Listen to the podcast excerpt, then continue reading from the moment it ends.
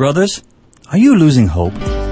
Hi, I'm Jay Cookingham, founder of Strategic Fathering Ministries. When a man up moment.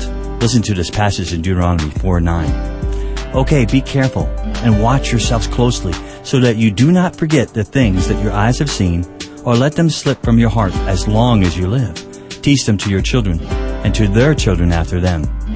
The counsel here is clear. Don't forget. Don't let these experiences slip away. Use them. Pass them on. Exercise them. The power of hope is strengthened by exercising our memory muscle, by remembering how faithful God is. Men, I'm just a normal guy like you. And truthfully, there are times I see little hope in some of the situations I find myself in. My circumstances offer no hope, and they do cause me angst of biblical proportions. But that's not where my hope lies. Psalm 39 7 says this And now, Lord, what do I wait for and expect? My hope and expectation are in you. Remembering what God has done and is doing for me is the restoring agent of hope for me.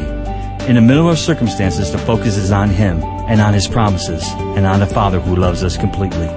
The place of struggle, the circumstances, the pain, these are places where we can exercise our memory muscle and look back rejoicing at all He has done. That sounds like hope for me and hope for you. God bless you and we'll see you next time. Meanwhile, please visit strategicfathering.com.